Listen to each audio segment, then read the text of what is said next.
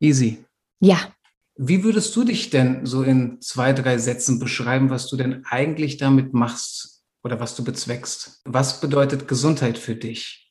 Was war so der Wendepunkt in deinem Leben, wo du gesagt hast, okay, ich will mich mehr mit dem Thema Gesundheit beschäftigen? Was ist von der alten Easy heute noch übrig geblieben?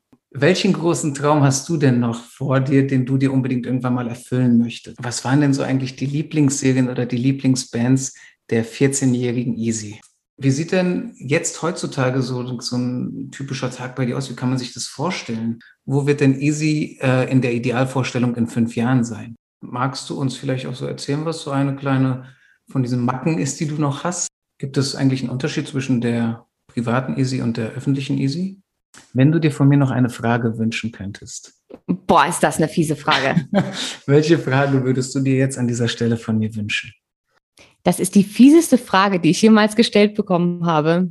Du hast mich sprachlos gemacht. Du bist der erste Podcast-Gast, der, der geschafft hat, dass ich nicht weiß, was ich antworten soll.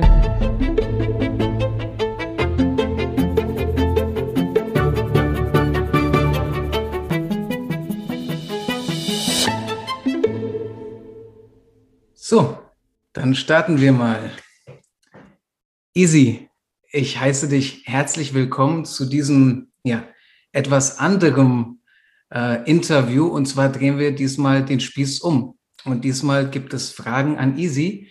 Und ähm, ja, erstmal eine kleine Vorstellung. Ich bin Andreas äh, und ähm, ich bin systemischer Coach und Psychologe. Wir hatten auch schon mal ein Interview, da ging es um das Thema Beziehungen beziehungsweise Single mit über 30, wie das abläuft, was die Ängste sind, was die Sorgen sind und so weiter und hatten da schon ein ganz cooles Gespräch. Und jetzt darf ich das Ganze mal umdrehen und dir die Fragen stellen. Darauf freue ich mich schon sehr. Und ähm, ja, ich glaube, dich muss man gar nicht mehr groß anmoderieren. Das ist dein Podcast, die Leute kennen dich, die Leute wissen, was du machst.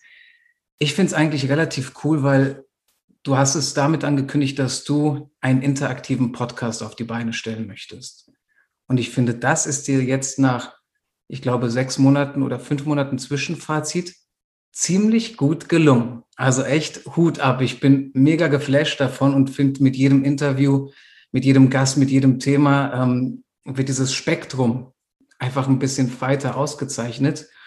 Und was ich so ein bisschen daraus erkennen konnte, ist, dass es so schon ein Überthema gibt ich würde es ganzheitliche Gesundheit nennen. Ja, also erstmal danke für die Blumen und ähm, ich, ich bin noch ganz verwirrt. Für mich ist es gerade ganz komisch gewesen, dass ähm, jemand anderes anmoderiert. Ich fand das gerade so spannend. ähm, aber war schön, hast du gut gemacht.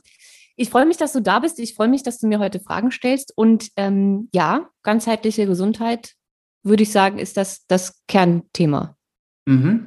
Gepaart mit ein bisschen Psychologie, ein bisschen Wissenschaft, vor allen Dingen, was ich immer wieder so erkenne, es ist ja nicht die Mainstream-Wissenschaft. Also ich sehe viel über Energie, Spiritualität, alternative Medizin und Verfahrenstechniken.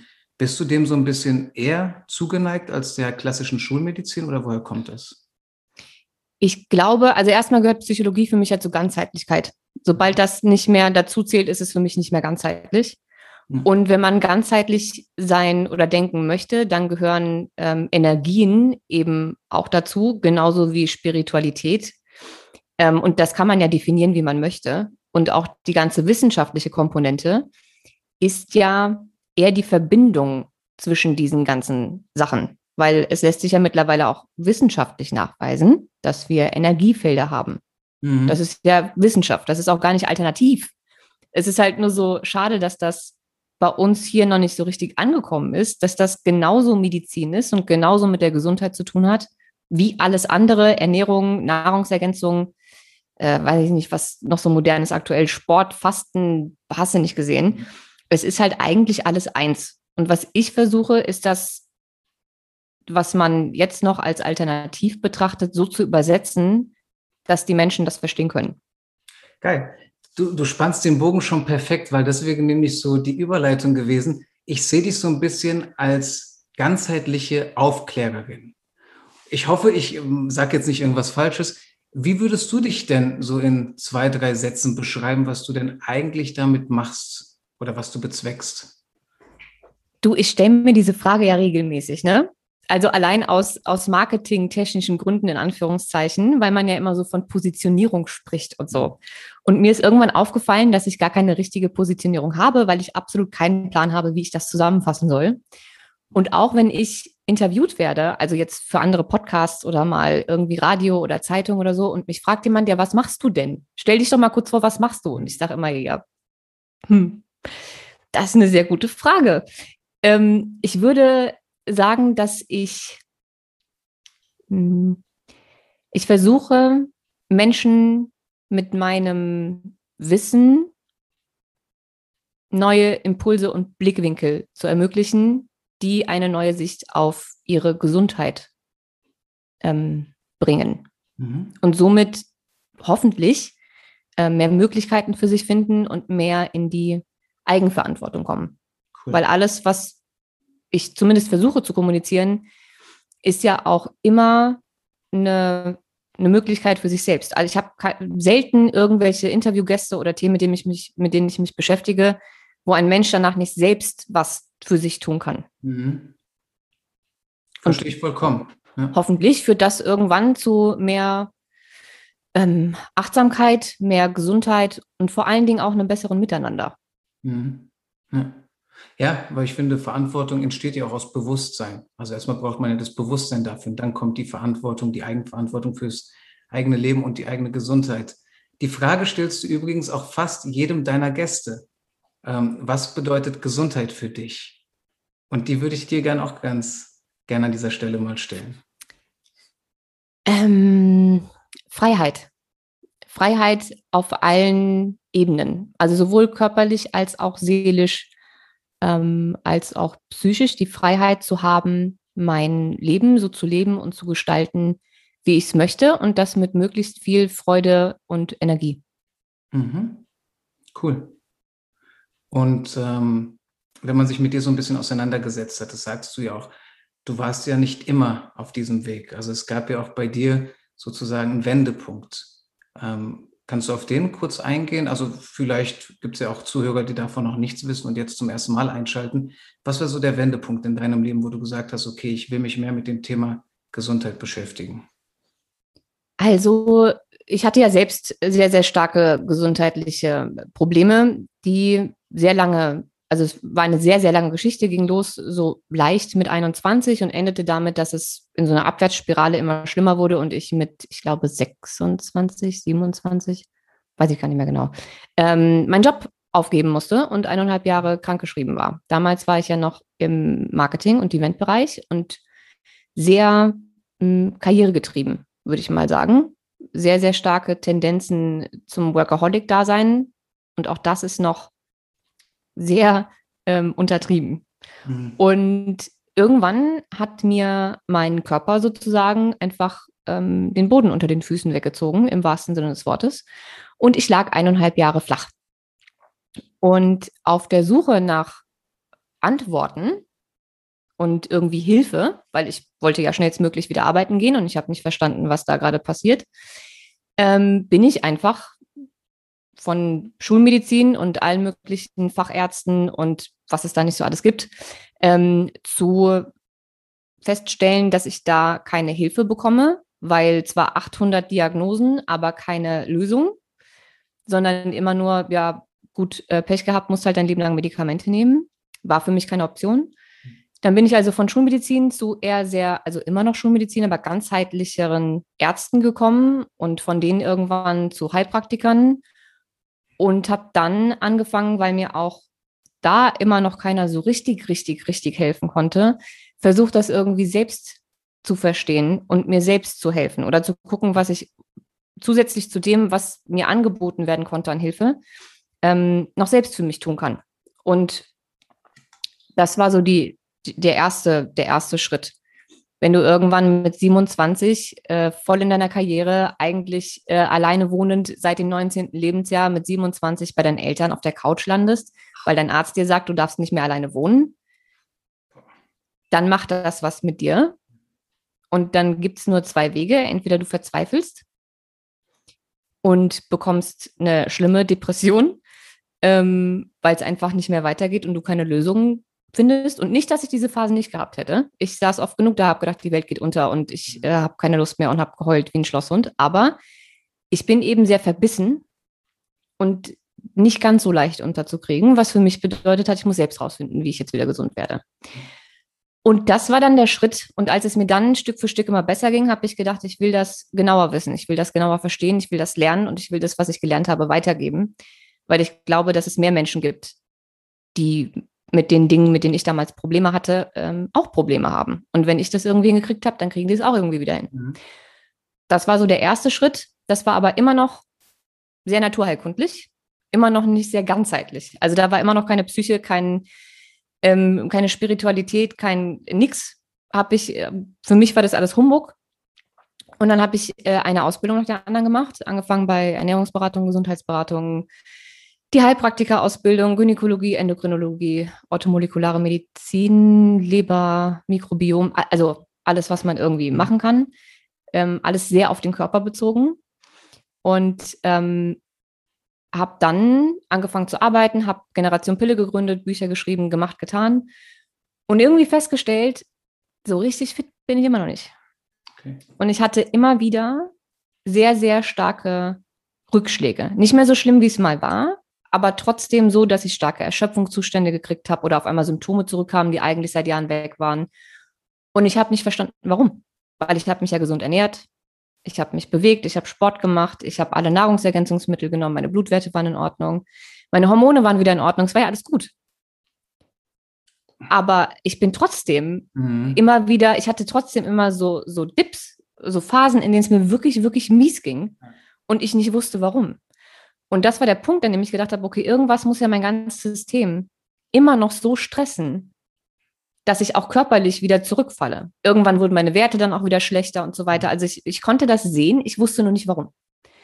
Und dann habe ich angefangen weiter zu recherchieren und kam dann irgendwann auf Menschen wie Gabor Mate, Bruce Lipton, Joe Dispenza, auf die ganze Psychoneuroimmunologie-Schiene und habe dann das erste Mal verstanden, dass Gedanken, Gefühle, ähm, Emotionen, ein Lebensstil, Glaubenssätze, ähm, dass das alles auch Biochemie ist und auch was mit meinem Körper macht. So, das war so der letzte, mhm. der letzte Gamechanger. Das hängt alles miteinander zusammen und viele Menschen denken immer so, dass die Psyche ja getrennt vom Körper ist, aber uh -uh, die hängen miteinander ja eng verwurzelt zusammen. Und äh, genauso wie es die Psychosomatik gibt, gibt es ja auch die Somatopsyche, dass dein Körper, die Hormone und die ganzen Gleichgewichte ja auch auf die Psyche eine Auswirkung machen können. Ähm, cool. Gab es denn eigentlich, du hast gesagt, mit 27 war dieser Cut, wo du dann gemerkt hast, es geht nicht mehr weiter, die der Gesundheit einen Strich durch die Rechnung gemacht hat. Gab es davor eigentlich auch schon so Vorläufer oder irgendwie so Signale, die du gesehen hast? Aber man hat es ja meistens früher schon gewusst. Man will es halt nicht wahrhaben, aber es gab ja schon davor sicher Signale, oder? Du, also es ist ja nicht so, als wäre ich kerngesund durchs Leben gelaufen und auf einmal mit 27 bin ich einmal umgefallen und bin dann irgendwie krank gewesen. Mhm. Das ging ja mit meinem 21. Lebensjahr los, dass äh, meine Hormone durchgedreht sind, nachdem ich die Pille abgesetzt hatte. Ähm, und dann hat es ja nicht mehr aufgehört bis 27. Und es wurden ja für Jahr, Jahr zu Jahr immer schlimmere Symptome und immer schlimmere Werte. Und es wusste nur keiner warum. Mhm. Und ich wurde ja die ganzen Jahre gegen alles Mögliche behandelt. Und jeder hat alle möglichen Ursachen gesucht. Und ähm, jeder hat irgendwie an mir rumprobiert. Also das hat sich ja Jahre gezogen. Ich habe nur einfach für mich vorher keinen Cut gefunden, zu sagen, okay, ich kümmere mich darum jetzt. Okay, verstehe.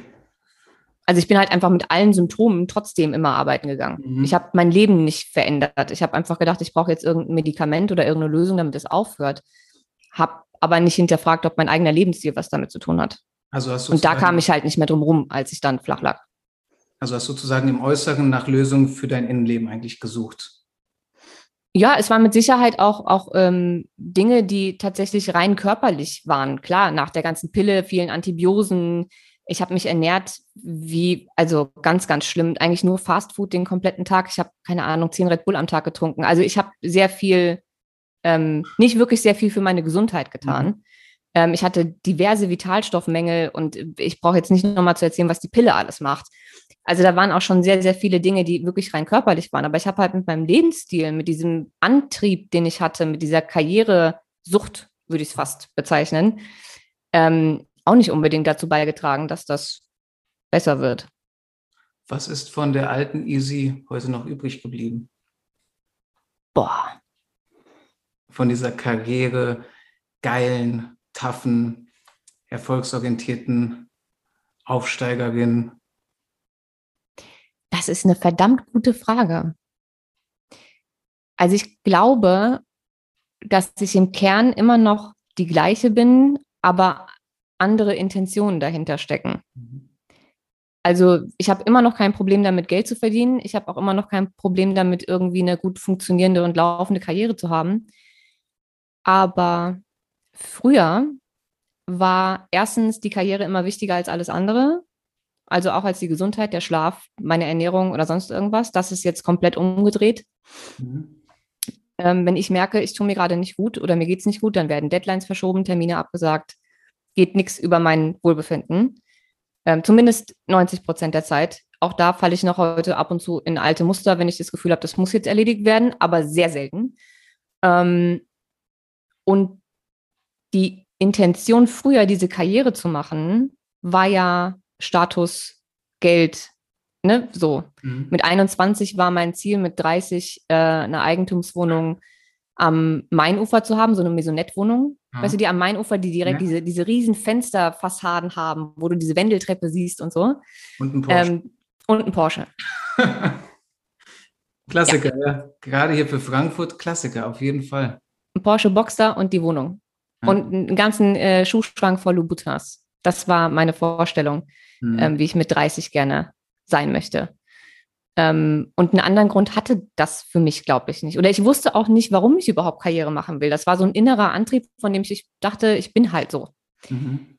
Dass das bei mir aber was damit zu tun hatte, dass ich meinen Wert darüber definiert habe, habe ich natürlich nicht gesehen die ganzen Jahre. Ich habe mich ja auch nicht damit beschäftigt.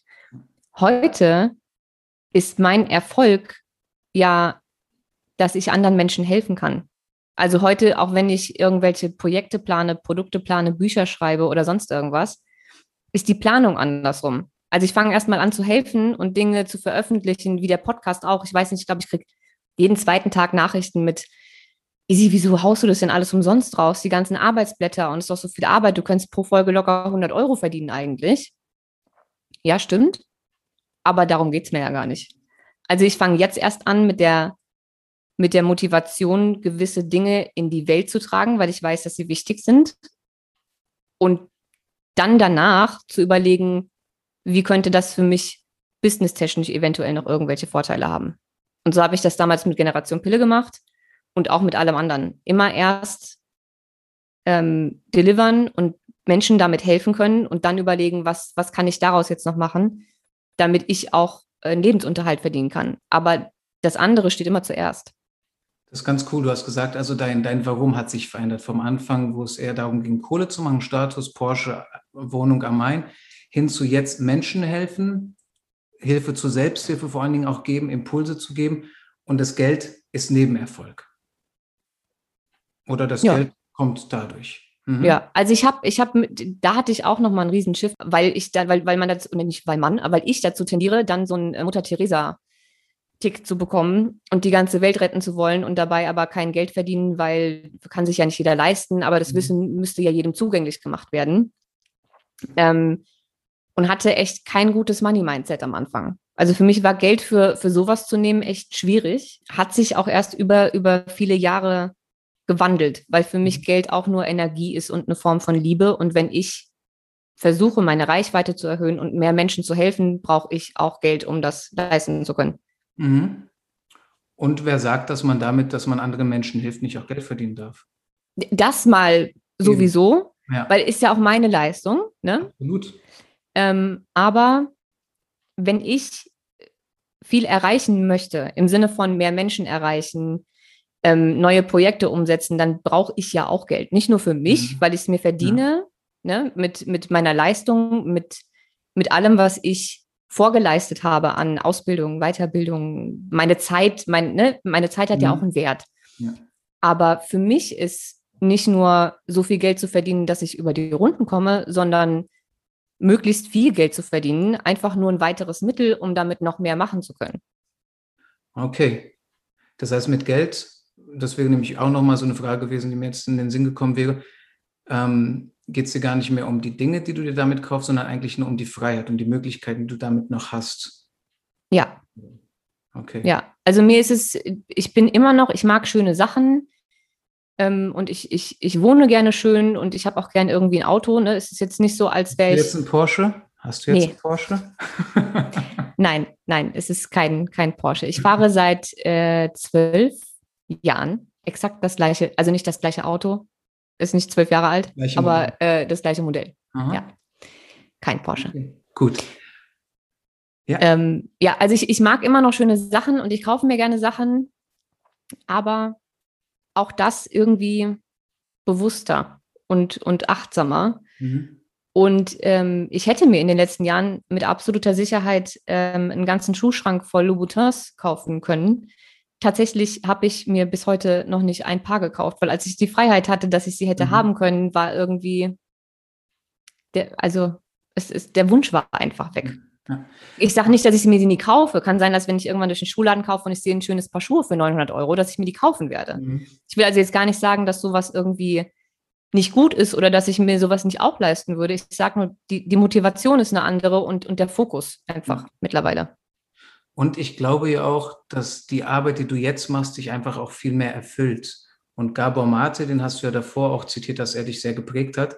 Ähm, wenn du diesen ganzen Konsum, Kaufrausch, könnte man ja auch wie eine Sucht irgendwie ansehen, die Sucht nach mehr.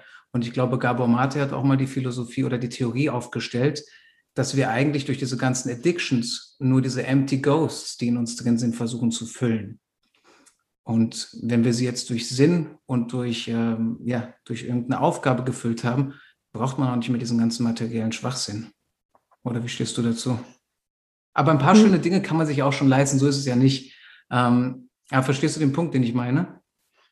Ich glaube, da gerade heute, wo es ja jetzt auch ganz viele Leute gibt, die über Achtsamkeit und Minimalismus und Bewusstsein und sowas sprechen, gerade in der spirituellen Szene, geht man sehr schnell zu sehr in so ein Schwarz-Weiß-Denken. Mhm. Also alle Menschen, die irgendwie sich zu viel kaufen, haben sofort ein Problem und versuchen irgendwas zu füllen und bla. Ich finde, auch das kann man übertreiben, weil sonst müsste jeder Mensch in einer Einzimmer in einem Zimmerkabuff wohnen, mit einer Matratze auf dem Boden, kein Internet, mhm. kein Handy, ein paar Schuhe, vielleicht zwei Hosen, fünf Unterhosen und ein T-Shirt. Und das war's.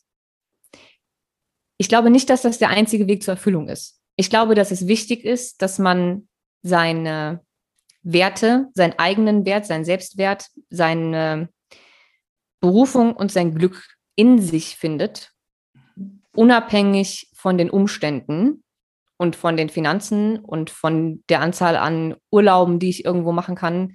Ähm, und unabhängig davon, ob ich jetzt Louboutins habe oder äh, mit Schuhen vom Aldi durch die Gegend laufe. Ich glaube aber schon, dass wenn man die, die Möglichkeiten, sein, also wenn man Möglichkeiten hat finanzieller Natur, dann kann man sich auch mal was gönnen, ohne sich dann jedes Mal zu überlegen, ob ich damit jetzt irgendeine Lücke füllen will. Okay. Weil ich glaube, der Unterschied ist, und das, mir ging es zumindest so, wenn ich früher shoppen gegangen bin, dann habe ich mich nicht gefreut. Also ich habe mir einen Haufen Kram gekauft und mein Kleiderschrank war voll, aber ich hatte diese Freude nicht. Hm. Und diese Dankbarkeit war nicht. War halt, war okay. Okay. Wenn ich mir heute was kaufe, und ich kaufe definitiv seltener als früher, wenn ich mir heute was kaufe, unabhängig davon, ob das jetzt Schuhe sind für 50 Euro oder für 400 Euro, dann freue ich mich wie ein Schnitzel. Und zwar noch zwei Wochen lang. Das ist ein anderes Kaufverhalten. Mhm. Und ich glaube, darum geht es am Ende des Tages. Ein bewussteres Kaufverhalten. Und vor allem den Punkt fand ich sehr wichtig, weg von diesem Schwarz-Weiß-Denken hin zu der Komplexität, die Welt sein kann. Und dass auch jemand, der ein Porsche fährt vielleicht, trotzdem spirituell sein kann und trotzdem anderen Menschen helfen kann, nicht in diese Schublade äh, kommerzielles A-Loch reinfallen muss. Ganz wichtig. Ja, voll. Ja. Wenn er sich den Porsche leisten kann und es tut ihm nicht weh und er freut sich jeden Tag darüber, dann bitte. Ähm, welchen großen Traum hast du denn noch vor dir, den du dir unbedingt irgendwann mal erfüllen möchtest? Das muss nicht finanziell sein, das kann auch irgendetwas von deiner Bucketlist sein. Ui. Ähm, Also ich habe eine Liste von Menschen, die ich gerne persönlich kennenlernen würde. Ähm, ob ich jetzt bei denen irgendwann mal Seminare buche oder eine Ausbildung mache oder die irgendwo irgendwann treffe, mhm. weiß ich nicht. Aber äh, unter anderem steht da beispielsweise durchaus auch äh, Gabor Maté drauf. Mhm. Das sind also eigentlich sind das fast alles Wissenschaftler oder Ärzte oder so. Aber ja, da habe ich eine ganze Liste von. Ähm, ich würde unheimlich gerne Gebärdensprache lernen. Und ich glaube, viel mehr fällt mir auch gerade nicht ein. Es gibt noch so ein paar Sachen. Ähm, ich, ich, würde, ich würde unheimlich gerne irgendwann eine, eine Schule gründen ähm, oder Initiativen, die mit Jugendlichen arbeiten, ähm, um eben genau solche Dinge, die wir heute besprochen haben, mhm. schon da zu implementieren. Weil man hat definitiv weniger in sich aufzuräumen, wenn man schon als Kind oder Jugendlicher anfängt, sich mit Dingen zu beschäftigen, als wenn man erst mit 30 auf die Idee kommt. Ähm, oder Programme für Schulen entwickeln. Also meine Wunschliste ist riesig, aber ja. Da du gerade bei, bei so Kindern warst, mich würde ja mal interessieren, was waren denn so eigentlich die Lieblingsserien oder die Lieblingsbands der 14-jährigen Easy? Oder Lieblingsfilme? 14-jährige Easy. Boah, Filme weiß ich jetzt gar nicht. Ich glaube, ich habe damals gar nicht so viele Filme geguckt. Ähm, Lieblingsbands mit 14. Mit 14. Ich glaube, ich wollte zuerst sagen Backstreet Boys. Ich glaube aber, dass die Phase vorbei war mit 14. Da war ich dann schon viel zu cool für die Backstreet Boys. Ich weiß auch gar nicht, ob sie noch gab, als ich 14 war. Angefangen hat es, glaube ich, so mit sieben, mhm. dass, die, dass die rauskamen. Ich glaube, sieben Jahre später. Ich weiß nicht, ob sie da noch gab. Ähm, aber ich war ich war 50 Prozent Gangster und 50 Prozent Rocker. Heißt also, es war sehr, sehr viel Linking Park. Ähm, und, oh Gott, wie hießen denn die anderen dann nochmal? Ah, jetzt komme ich nicht drauf. Korn, Limp Bizkit. Ähm, also so in die Richtung war es viel. Ja äh, weil ich ja auch äh, Skateboard gefahren bin und so und BMX, da ähm, war ich sehr rock rockerig unterwegs. So ein bisschen. aber auch Pink gemocht haben, weil Pink war am Anfang ja auch eher so in die Richtung RB und kam dann zu diesem punkigeren, rockigeren eher, oder? Ja, ja, ja. Ich mochte durchaus auch Pink. Ich sah so ein bisschen aus wie, wie Avril Wien damals. Ah, okay. So mit Baggies und so. Mm, also es war 50 Prozent Rock und 50 Prozent Hip-Hop. Und was wolltest du damals werden? Hattest du damals irgendwie einen Traum, irgendwie so ein Ziel? Wenn ich mal groß bin, dann werde ich das oder jenes? Mit 14 glaube ich noch nicht. Nee, ich glaube, das kam so mit 15, dass ich festgestellt habe, dass ich sehr, sehr gerne Dinge organisiere. Also alle möglichen Schulveranstaltungen und sowas äh, immer organisiert habe. Und dann, ähm, ich glaube, das gab es davor noch gar nicht, ähm, wurde der Job der Veranstaltungskauffrau das erste Mal äh, angepriesen sozusagen von der IHK. Der wurde komplett neu erfunden. Mhm. Und dann wollte ich unbedingt ähm, in die Veranstaltungsbranche, Veranstaltungskauffrau, Eventmanagement. Das war so das, was ich machen wollte, was ich dann ja auch gemacht habe. Ja, und jetzt machst du ja auch sozusagen online Podcast, Veranstaltung oder wie man, also dieses Menschen connecten, dieses Menschen vereinen ist ja immer noch so das Thema, wenn man das so sieht. Ja, es ist auch tatsächlich so, dass mir alles, was ich die letzten Jahre äh, beruflich gemacht habe, unheimlich viel bringt. Mhm. Also ich glaube, meine Selbstständigkeit wäre komplizierter und vor allen Dingen kostspieliger geworden, wenn ich nicht, wie hat mein Chef mich früher immer genannt, ähm, eierlegende Wollmilchsau. Wenn ich nicht eine eierlegende Wollmilchsau wäre durch die ganzen Jobs früher, dann hätte ich mehr Probleme gehabt, weil ich konnte ja alles selbst machen. Kannst du das bitte noch mal ein bisschen genauer erklären? Was hat er damit gemeint? Eine, eine eierlegende Wollmilchsau? Ja. Naja, wenn du eine eierlegende Woll- und Milchsau hast, hast du ja Schwein, Kuh, Schaf und Huhn alles. in einem. Ja. Und das heißt, ich konnte immer alles. Ich habe ja früher das Marketing, die Events und die Presse gemacht. Ich habe die Webseiten gemacht, ich habe das Online-Marketing gemacht, mhm. ich habe das Offline-Marketing gemacht. Ich habe selbst die ganzen Bilder gemacht. Also ich habe eigentlich immer alles selber gemacht, bei egal welchem Arbeitgeber. Mhm. Was bedeutet, sie haben sich meistens noch einige mehr Mitarbeiter gespart, weil ich das alles konnte. Und wenn ich es nicht konnte, mir antrainiert habe. Und dieses ganze Wissen aus den ganzen letzten Jahren hilft halt jetzt enorm. Absolut. Ich glaube, wir hatten im Vorgespräch kurz darüber gesprochen, du bist ja eine Tausendsasserin sozusagen. Und es ist ja quasi dann eine eierlegende Wollmilchsau. Sau. Mhm. Genau, ja. Okay. Hm. Wie sieht denn jetzt heutzutage so, so ein typischer Tag bei dir aus? Wie kann man sich das vorstellen? Das würde mich mal interessieren. Gibt es so einen also ich, Tag bei dir, so etwas, wie dein Tag aussieht? Nicht so richtig, ne? Das kommt immer ein bisschen drauf an, was ich, was ich so zu tun habe. Ähm, also was so für Projekte anstehen, wie viele Podcast-Folgen ich schon vorproduziert habe oder auch nicht. Mache ja jetzt auch nicht jeden Tag fünf Interview-Calls oder so. Mhm. Ähm, jetzt habe ich die letzten Wochen damit verbracht, ähm, Generation Pille, also den, den Blog, mit dem ich ja vor sechs Jahren angefangen habe, ähm, nochmal zu relaunchen, neu zu gestalten. Da war halt natürlich die letzten zwei, drei Wochen war nur Generation Pille. Ja. Ähm, aber ansonsten, ich glaube, momentan ist es sehr viel, also ich stehe morgens auf, ich stelle mir nie einen Wecker.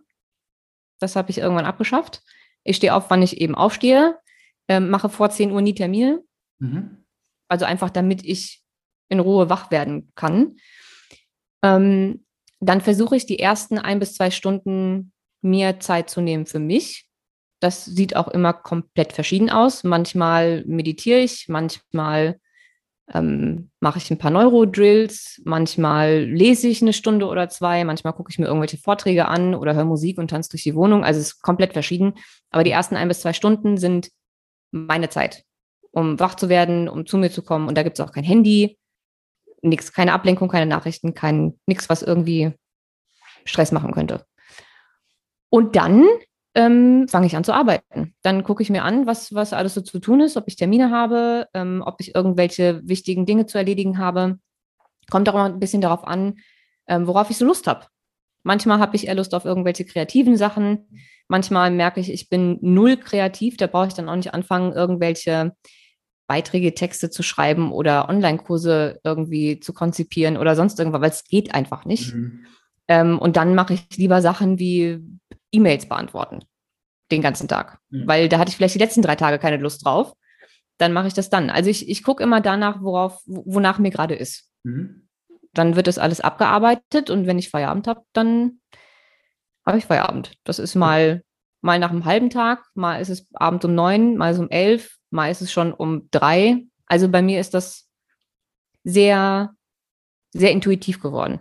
Mhm. Das klang auch gerade so. Ich wollte gerade irgendwie noch so drauf eingehen. Es klingt ja nach, als ob du vollkommen nach deiner Intuition lebst, so nach deinem Bauchgefühl und nach dem, wo dir gerade ist. Ist das auch so dein Tipp, den du eigentlich Menschen geben kannst, wenn's, wenn sie sagen, boah, das klingt nach einem richtig geilen Leben, das klingt ja voll cool, so nach all dem, was ich will.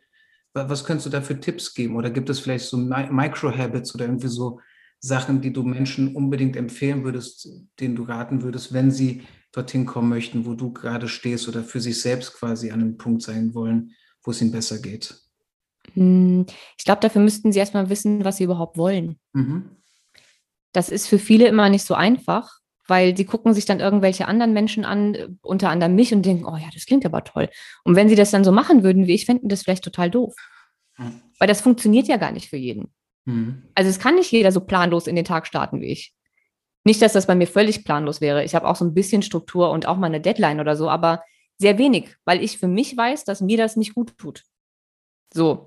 Aber es gibt auch Menschen, die fühlen sich so planlos, total unsicher für, für die ist das dann die, die absolute Hölle, wenn sie nicht wissen, wenn der Tag nicht durchstrukturiert ist. Mhm. Das heißt also, ich glaube, der erste Schritt wäre überhaupt zu wissen, was, was möchte ich und was tut mir gut und was nicht. Was sind meine, was sind meine Bedürfnisse? Wie komme ich dahin? Was will ich beruflich überhaupt machen? Mag ich meinen Job? Mag ich ihn nicht? Also, das sind halt so die Grundfragen, die man sich erstmal beantworten sollte. Und wenn man dann weiß, was man möchte und was die eigenen Bedürfnisse sind und wie man, wie man am besten leben kann und wie, wie auch Arbeit am besten für einen selbst funktioniert, dann kann man gucken, dass man irgendwie sich Ziele setzt. Also dass man versucht, sich den Weg dahin zu ebnen in kleinen Schrittchen. Okay. Also erstmal sich bewusst machen, wer man überhaupt ist und was man überhaupt will. Das ist mal so der erste Schritt. Und dann, ja. okay. Und Hätte ich das vor, weiß ich nicht, fünf Jahren gemacht, nachdem ich mich äh, selbstständig gemacht habe, wäre mir, glaube ich, auch einiges erspart geblieben. Das oh Gott, das ist jetzt die allerschlimmste Frage überhaupt. Das war jetzt so gerade eine Frage aus dem Bewerbungscoaching. Gott, aber ich folge mal den Impuls. Ähm, wo würdest du dich denn dann in fünf Jahren sehen, wenn du sagst, hättest du das vor fünf Jahren schon gewusst? Wo wird denn Easy äh, in der Idealvorstellung in fünf Jahren sein? Hm. Ich glaube, ehrlich gesagt, so weit denke ich gar nicht, weil dadurch, dass ich versuche, mein Leben und auch meine Arbeit so intuitiv zu gestalten wie möglich und nur noch Dinge zu machen, die mich wirklich erfüllen oder erfreuen, kann ich dir gar nicht sagen, ob das, was ich mir jetzt vorstelle, in fünf Jahren noch passt. Also ich, das Einzige, was ich sagen kann, ist, dass ich davon ausgehe, dass ich in fünf Jahren die paar alten Muster, die ich jetzt noch habe, ähm, in die ich dann doch immer mal wieder ähm, zurückfalle, dass ich die los bin und ähm, es schaffe, noch achtsamer und besser mit mir selbst und meinen hm, Energien und Kapazitäten umzugehen, dass ich weiterhin selbstständig sein kann, dass ich weiterhin finanziell so unabhängig wie möglich bin, dass ich weiterhin Menschen helfen kann, bis dahin hoffentlich noch sehr, sehr, sehr viel mehr als jetzt. Mhm. Und dass vielleicht das ein oder andere vorhin aufgezählte von meiner Bucketlist bis dahin gestrichen ist. Okay. Und ähm, magst du uns vielleicht auch so erzählen, was so eine kleine von diesen Macken ist, die du noch hast? Mm, also ich glaube, die größte Macke ist, dass ich sehr, sehr sicherheitsbedacht bin. Also im Sinne der, der, der finanziellen Sicherheit. Das ist als Selbstständige natürlich erstmal sowieso schon ein Problem, mhm. weil du natürlich kein, was heißt ein Problem? Es ist für mich eine Herausforderung, weil du natürlich kein komplett gesichertes Einkommen hast. Ich weiß, es ist ein Trugschluss, weil du theoretisch gesehen auch als Arbeitnehmer nicht weißt, ob du deinen Job ewig behältst oder ob dann, keine Ahnung, Arbeitgeber Insolvenz anmeldet. Aber für mich hat sich das von Anfang an als Selbstständige nochmal irgendwie anders angefühlt. So. Und wenn ich dann merke, dass, weiß ich nicht, ähm, zwei Monate ähm, weniger gut gelaufen sind als die letzten Jahre in den speziellen zwei Monaten, sagen wir mal Januar und Februar, waren schlechter als in den davor, in den Jahren. Und dann kriege ich schon so ein Kribbeln dann habe ich zwar keine finanzielle Bedrohung oder so, aber ich denke schon so, uh, also irgendwas, er muss jetzt was machen, ne? Da stimmt was nicht. Und das ist immer der Moment, in dem ich Druck bekomme. Sobald ich merke, finanziell kommt irgendwas auch nur ansatzweise ins Wanken. Ich meine, ich habe Mitarbeiter. Mhm. Ne? Ich habe ja nicht nur mich zu finanzieren, ich habe Mitarbeiter, ich habe eine Wohnung, ich meine, ich habe Fixkosten. Gerade die Mitarbeiter sind das. Ich würde auch zurück in eine Einzimmerwohnung ziehen und keine Ahnung was. Aber mhm. ich, ich habe ja, die, die zählen ja auf mich, diese Menschen. Mhm. Und da werde ich nervös. Und wenn ich diese finanzielle Unsicherheit spüre und mich selbst unter Druck setze, dann komme ich auf wirklich uncoole Ideen im Sinne von doch wieder mehr arbeiten. Mhm. Weil ich könnte ja noch hier ein Projekt und da ein Projekt und da sind die Zahlen runtergegangen. Deswegen muss ich jetzt noch mehr Stories machen und ich muss hier noch mehr Anzeigen schalten und ich muss dies und ich muss das und am besten machen wir jetzt noch ein neues Produkt. Dann haben wir noch eine weitere eine weitere ähm, Einnahmequelle. Und dann komme ich oder unterschreibe irgendwelche Buchverträge oder keine Ahnung und überlege mir, ob ich nicht doch zwei, dreimal die Woche Leute coache, weil ich ja jeden mhm. Tag Coaching-Anfragen bekomme, okay, ja. die ich aber ja nicht annehme, weil ich eigentlich gar nicht eins zu eins arbeiten möchte. Mhm. Wenn ich dann aber diesen Druck habe, dann überlege ich, ob ich nicht doch, also wenn ich am Tag drei Klienten oder vier Klienten, dann könnte ich und dann hätte ich ja. Wahnsinn. Ja. Und dann ist alles über Bord geworfen, was sonst da ist. Also dieses morgens in Ruhe aufstehen, erstmal zwei Stunden für mich gestrichen. Ja, ich wach auf und ich denke, okay, was mache ich jetzt? Was mache ich jetzt zuerst? Weil ich muss ja gucken, dass mehr Geld reinkommt. Automatisch. Also es ist Wahnsinn. Ja, also dann kommen sozusagen diese alten Muster hoch, die auch die alte Easy dahin getrieben haben, dass sie zum Workaholic geworden ist, dieses Sicherheitsbedürfnis und dieses weiter, weiter immer Sorgen. Wo, woher kommt es denn eigentlich? Hast du mal Gedanken gemacht? Also ich glaube, wir zwei, wir sind uns ja bei einem, äh, irgendeinem Seminar, glaube ich, war das, vom Tobi, Online-Seminar über ja, die, Tobias Beck, ich weiß nicht mehr, was das war für ja, ein Seminar, aber ja. Gestellt, da ging es um transgenerationale Traumata. Mhm. Also vererbte Traumata, Epigenetik, das Thema. Genau. Und ähm, das hatte ich, oder das hatte ich ja auch angesprochen, deswegen sind wir mhm. dann ins Gespräch gekommen.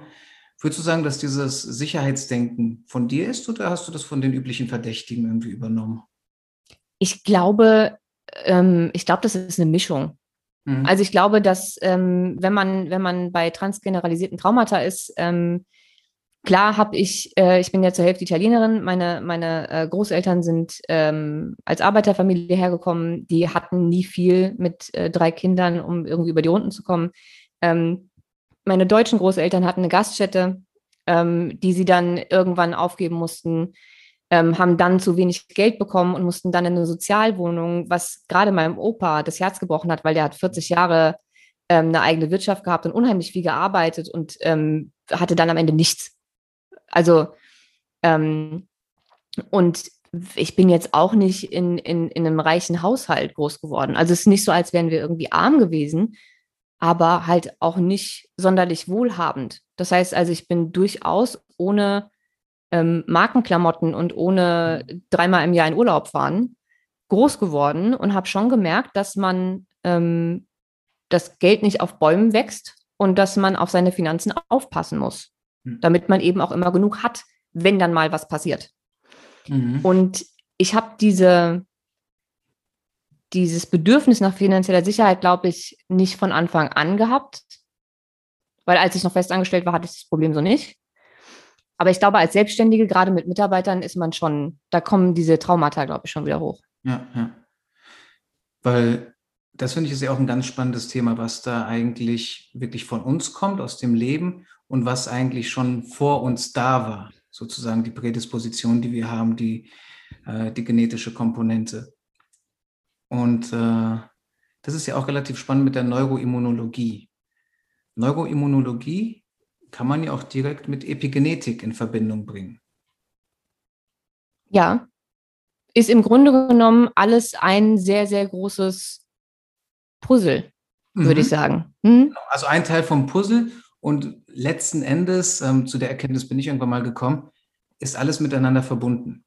Alles hat einen Einfluss auf einander, sind wechselseitige Beziehungen und genauso hat natürlich auch dein, dein genetisches Material, was du bekommen hast und dein Verhalten eine Wechselbeziehung zueinander und äh, bedingen sich ja auch.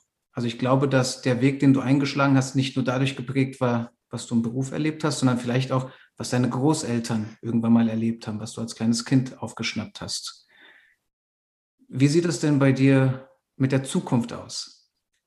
Wenn wir jetzt so vom Thema Kinder sprechen, von der aktuellen Generation, ähm, wie siehst du die Zukunft unserer Gesellschaft, unserer Generation? Was, was siehst du da auf uns zukommen? Hast du da irgendwelche Gedanken zu dem Thema? Oh. also Krise jetzt aktuell, sorry, dass ich das nochmal kurz unterbreche, auch diese Krise aktuell macht ja etwas mit den Menschen. Also auch das, was wir ja gerade so erlebt haben. Was sind deine Gedanken da zu dem Thema? Also ich bin super zwiegespalten. Auf der einen Seite glaube ich, dass wir heute so viele Menschen haben, die sehr achtsam durchs Leben gehen und ein gewisses Bewusstsein für diese Themen haben, ähm, wie noch nie. Mhm. Und wenn diese Menschen Kinder bekommen, werden mit absoluter Sicherheit auch diese Kinder schon anders groß als ohne bewusste Eltern. Auf der anderen Seite haben wir auch so viel Social Media und so viel ähm, Depressionen und, und keine Ahnung was wie noch nie. Mhm. Und ich weiß nicht, ob das nicht noch schlimmer wird über die Jahre. Das heißt also, dass das ganze Bewusstsein und bewusste Eltern, die sich mit, mit solchen Dingen beschäftigen und ihre Kinder auch so bewusst großziehen mit, mit einem guten Umgang zu ihren eigenen Emotionen, zu ihren eigenen Werten, wird, glaube ich, wichtiger denn je, weil heute und auch wahrscheinlich in der Zukunft viel, viel mehr Druck und Stolpersteine und, und Möglichkeiten ähm, oder Gefahren da sind, mhm ähm, für ja, für, für psychische und körperliche Probleme. Wenn ich mir Instagram angucke und diese ganzen Filter, die es da heute gibt, das ist eine, das ist eine digitale Schönheits-OP, was da teilweise mit so einem Filter gemacht wird. Ich weiß nicht, was das mit so 11, 12, 13-Jährigen macht. Also ich finde das schon heftig. Und gerade die, die jetzt in dieser Krise groß werden, ja, also ich, ich glaube, dass es wird viel Psychotherapie. Hm. jetzt wohlwissend um die Gefahren, die Social Media mit sich bringt, gerade bei jugendlichen Leuten. Würdest du das verbieten oder würdest du das einschränken? Also wenn deine Kinder gesetzt sind, weil du hast jetzt Kinder in dem Alter, würdest du denen sagen, Finger weg, ich will, dass ihr nicht länger als eine Stunde da verbringt und ich will auch gucken, was ihr euch anschaut? Wie würdest du damit umgehen? Nee, ich glaube, wenn ich Kinder in dem Alter hätte, dann würde ich hoffen, dass ich sie bis dahin schon zu sehr achtsamen, selbstbewussten, klaren Menschen erzogen habe, die damit umgehen können. Mhm.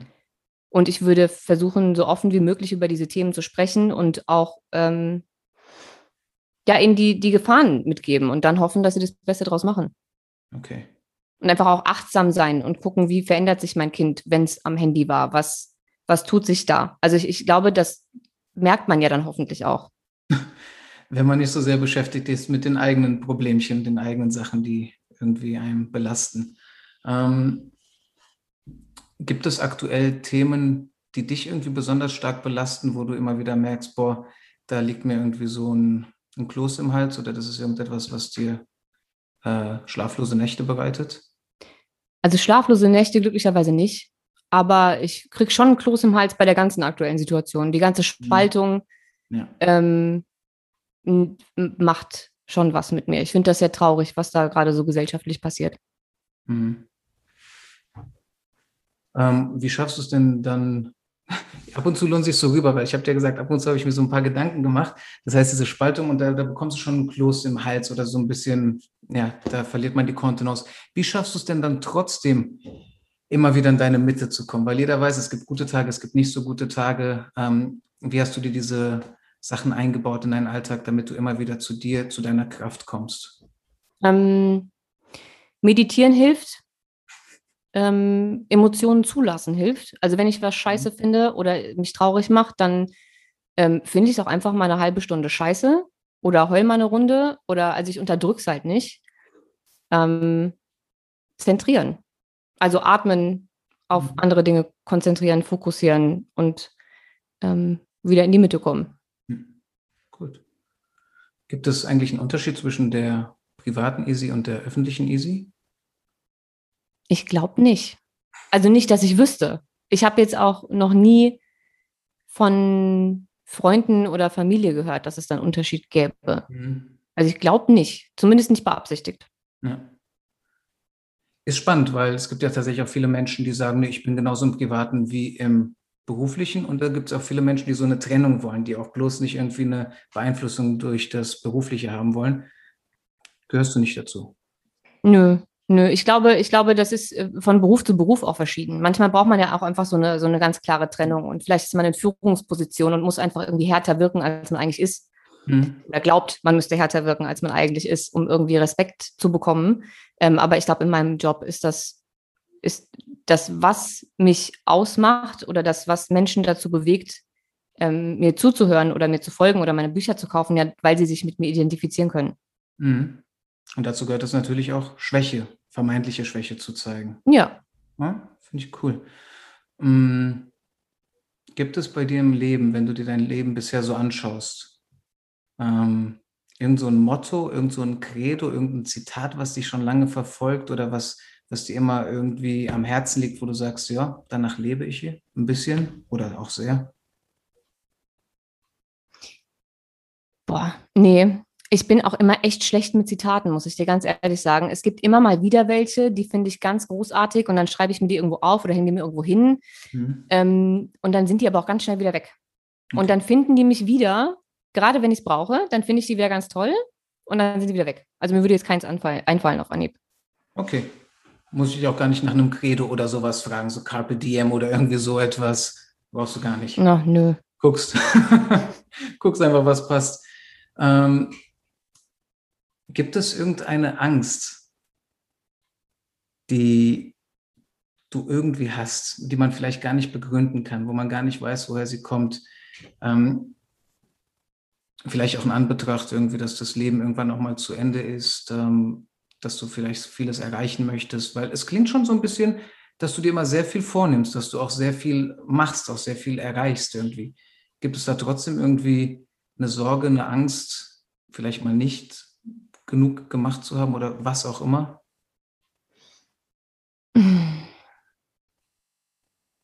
Hm. Nee, ich glaube, die einzige Angst wäre, dass ähm, ich irgendwann das, was ich tue, so nicht mehr tun kann. Also mal angenommen, die würden morgens Internet abschalten. Mhm.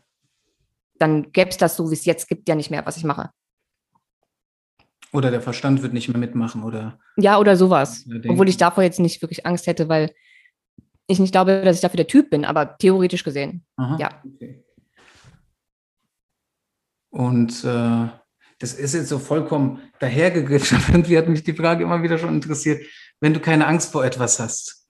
Hm, was ist deine größte Hoffnung? Was ist so das Größte, was du dir für dich oder für den Menschen oder für die Menschheit wünschen würdest? Was sprudelt so aus dir heraus?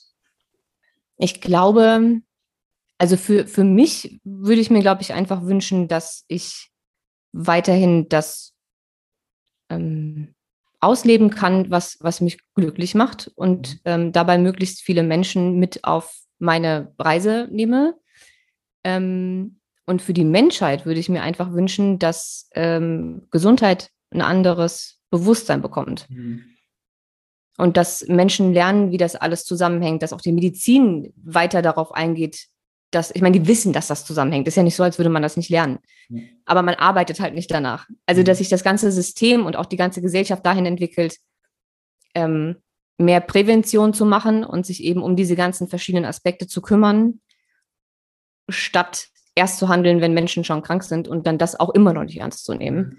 Und ich glaube, dass wenn das passiert, auch automatisch die Leute ja an sich arbeiten müssen und an ihren ganzen Mustern und Triggern und Traumata und Schatten.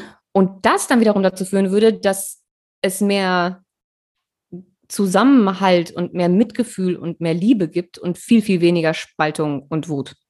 Das wäre so mein, meine Hoffnung, meine Wunschvorstellung. Ja, super. Damit haben wir uns auch die Frage nach dieser Durchsage erspart, die du zum Schluss immer wieder machst, wo du äh, fragst, welche Durchsage, weil ich finde, das hast du damit äh, schon super auf den Punkt gebracht.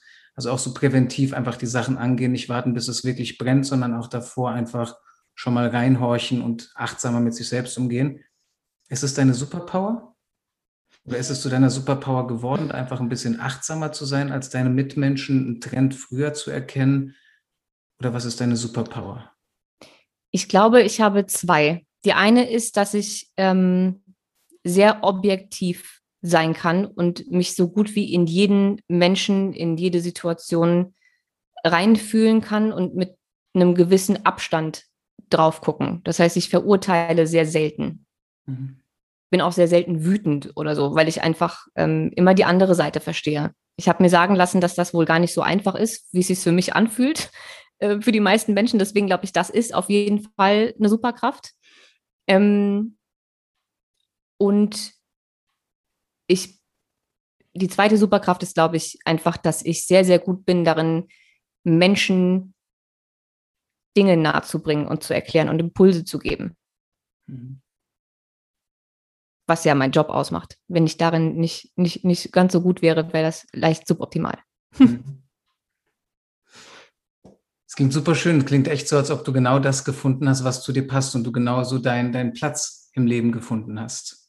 Also laut, also ich würde sagen, für mich fühlt es sich auf jeden Fall so an, aber laut äh, Human Design, laut Face Reading und auch laut der Astrologie, ähm, wo ja in allen drei Bereichen bei mir sozusagen geguckt wurde, was für Talente, was für, ähm, was für eine Aufgabe hast du auf der Welt und sowas, mhm. in welchen Bereichen, war alles drei das Gleiche. Also exakt das, was ich mache, ist meine Energie, so wie sie gedacht war, ja. für diese Inkarnation, in Anführungszeichen, wenn man daran glauben möchte, mhm. ähm, was so geplant war und ich lebe das zu 100 Prozent. Stark. Mhm. Richtig gut. Reinkarnation, das würde dann schon wieder das nächste große Thema aufmachen. Du glaubst an Wiedergeburt, die Frage muss man gar nicht aufmachen. Ja. Und, äh, dein, dein Seelenheil ist dir viel wert, das hast du auch mal wieder gesagt. Da gehst du danach.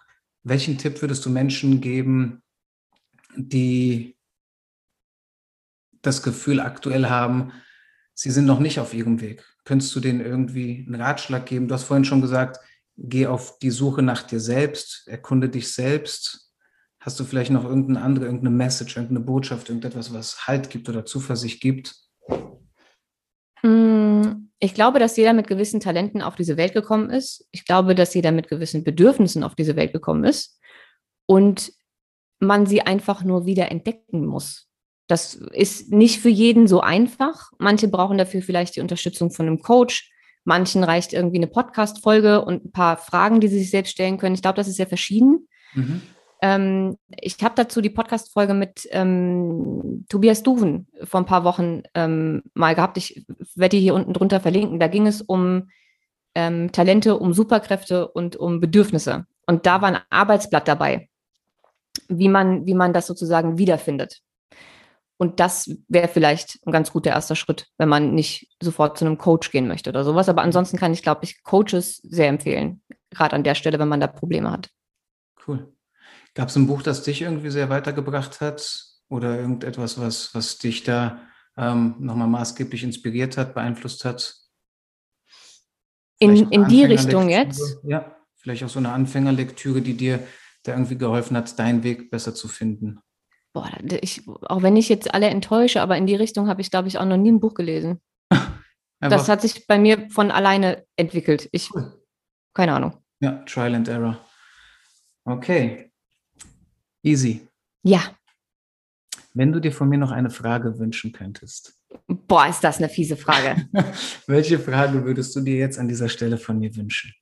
Das ist die fieseste Frage, die ich jemals gestellt bekommen habe. Ich gehöre zu den Menschen, die auf alles immer eine Antwort haben, ne?